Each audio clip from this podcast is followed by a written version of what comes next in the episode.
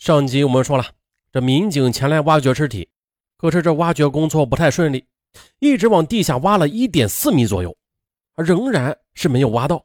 这个深度啊，也是远远的超过了张德月供述的被害人埋在一点二米的深度了。但是民警一无所获。接着，满腹疑惑的民警不得不再次将张德月带到现场进行确认。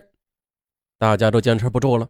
对死刑犯张德月临行前供述的这个凶杀案的现场，已经不抱有任何希望了。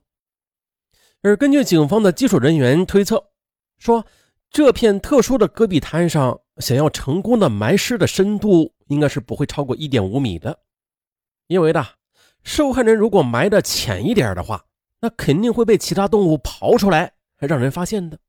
埋的太深吧，这一个人的力量又不可能完成这么大的工作量。现在呢，经过现场勘测，民警的挖掘进度已经十分接近这个数字了。但是挖掘工作还在进行。当天晚上九点多，张德月声称的女尸仍然没有挖出来，没有任何踪影。这时呢，围在现场的公检法人员商议之后决定，如果再挖一锹深还不见尸体，那死刑犯张德月将重新押赴刑场执行死刑。哎，可是就在民警挖了一锹深之后的这案情就出现了转机。正在坑里挖掘的一个民警兴奋地叫了起来，他的铁锹接触到了黑色的泥土，黑色的泥土还发出腐败的尸臭味将围观的执法人员熏的是直捂鼻子。这时呢，支队长李华突然意识到，好，挖掘工作是到了最关键的时刻了。他让坑里的民警上来，撤走了十字镐和铁锹，他则跳入坑中，打开勘察设备，就跟考古一样啊，拿着小铲子一点一点的进行剥离，小心翼翼的清理着土坑底部的附着物上的泥土。此时呢，已经是北京时间晚上十点了，但是由于时差的原因，在西北边陲的新疆，这太阳还没有下山呢。在令人窒息的土坑底部的支队长李华已经是汗流浃背，但他始终不敢有丝毫大意，依旧缓慢地搜寻着土层中渐渐暴露出来的任何有用的东西，仿佛是怕突然惊醒沉睡多年的亡魂。慢慢的，随着土层渐渐的被挖开，李华的手突然就停住了。随着下陷的浮土，一具高度腐烂、已经成为一堆白骨的尸体。终于是重见天日。至此，根据死刑犯张德月的供述，塔斯海肯区警方在掩埋尸体的引水渠里深挖了一点六米，终于的找到了一具女尸。在水渠的底部，由于尸体已经被掩埋了两年多的时间，已经腐烂的非常厉害了，呈现出白骨化的状态。在尸体上方，尚未腐烂的毛衣边缘呈现出一个向上翻卷的状态。而这应该就是罪犯在拖拽尸体的时候，这衣服和地面摩擦而导致的。面容就是一具骷髅，形状骇人，已经无法辨认。接着，根据法医的认定，死者的舌骨的根部有骨折的现象，初步推断应该是外力导致窒息死亡的。在尸体的旁边，警方又发现了一张身份证，身份证上的主人名字叫杨艳。但是呢？像这样的一桩凶杀现场，尸体又高度腐烂，那辨认死者的身份，并不能仅凭一张身份证就能确定死者的身份，那样太不严谨了。如果说真的像张德月那样交代的话，死者就是杨艳的话，那么为什么这两年多的时间没有任何人报警啊？啊，去找寻过这个女子呢？这个杨艳她究竟是什么样的人？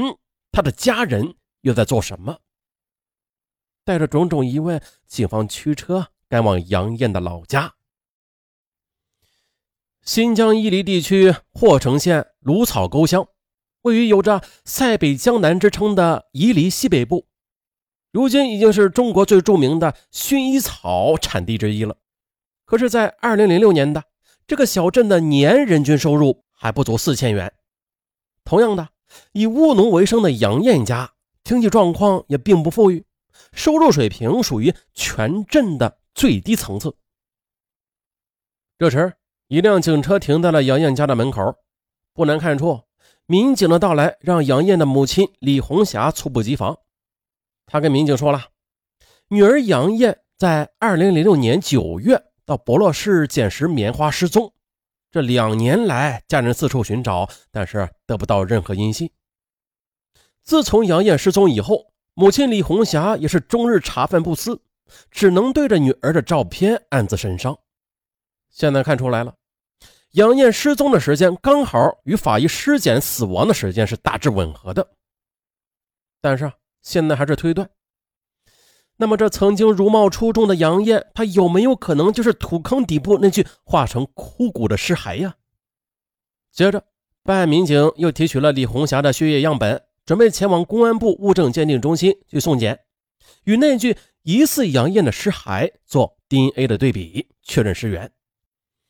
可是，由于当年办案条件的限制，第五市公安局里边并没有存放尸体的地方。挖出尸骸以后呢，只能寄放在当地医院的停尸房中，每天的寄放费用是二百元。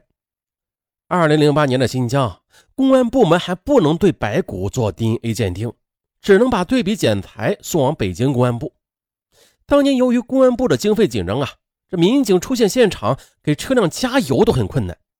那为了节省经费呢，局里就决定了让刑警李鹏携带尸骨包裹，乘坐硬铺火车前往四千多公里外的北京。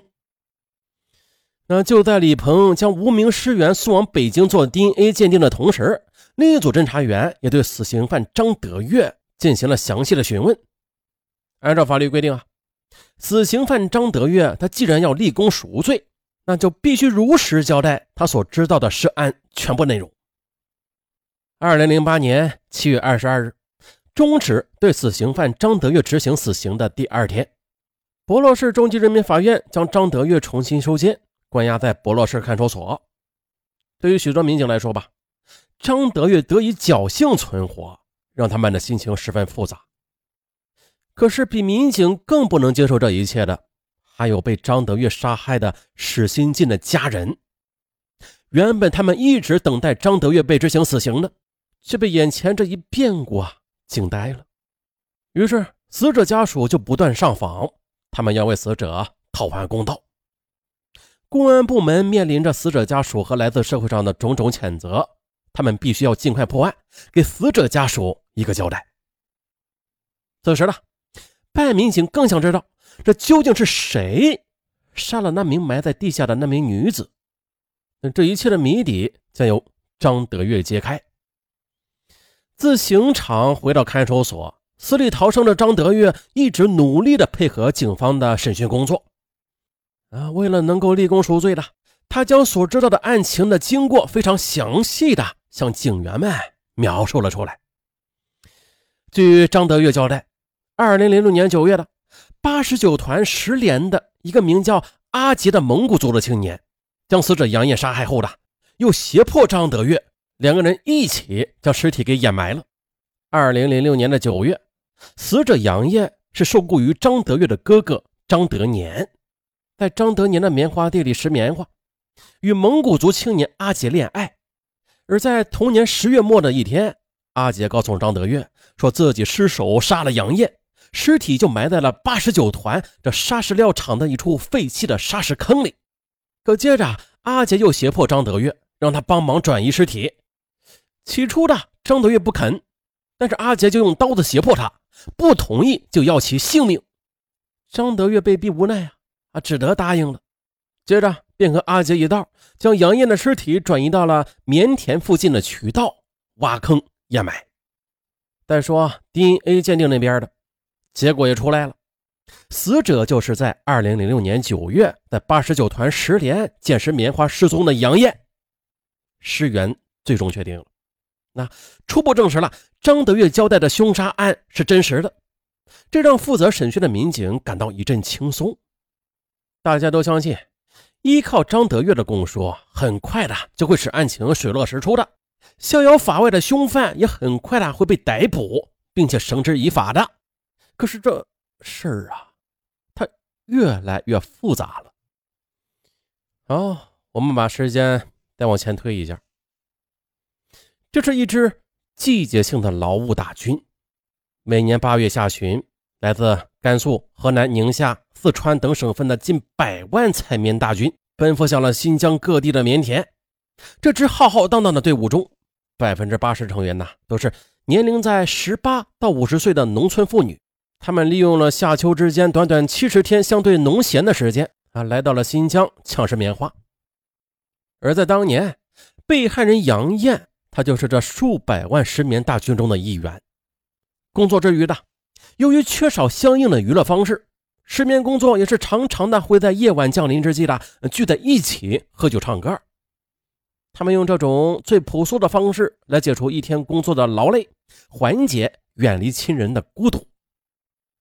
呃，他们就这样啊，三五成群的小聚一下，吃吃饭呐，喝喝酒啊。于是啊，音乐变成了释放情感的最佳方式了。篝火燃起的暖意和音乐带来的快乐。啊，使许多来自五湖四海的务工人员彼此熟悉了。也正是这个时候，喜爱音乐、弹得一手好吉他的蒙古族青年阿杰，用一曲曲欢快的曲子赢得了石花姑娘杨艳的爱情。阿杰和杨艳走在了一起。就这样，死刑犯张德月向办案民警供述了阿杰和杨艳的一段缠绵悱恻的情感经历。也就在捡拾棉花即将结束的十一月，这一对情人的感情啊，就发生了裂痕。最后，阿杰又凶残的杀害了情人杨艳。可是，更匪夷所思的事来了：办案民警在审讯张德玉的同时，另一队刑警开始对阿杰展开调查和抓捕。可是，负责抓捕的警员则带来了一条让民警都难以置信的消息，就是阿杰在一年之前已经死了。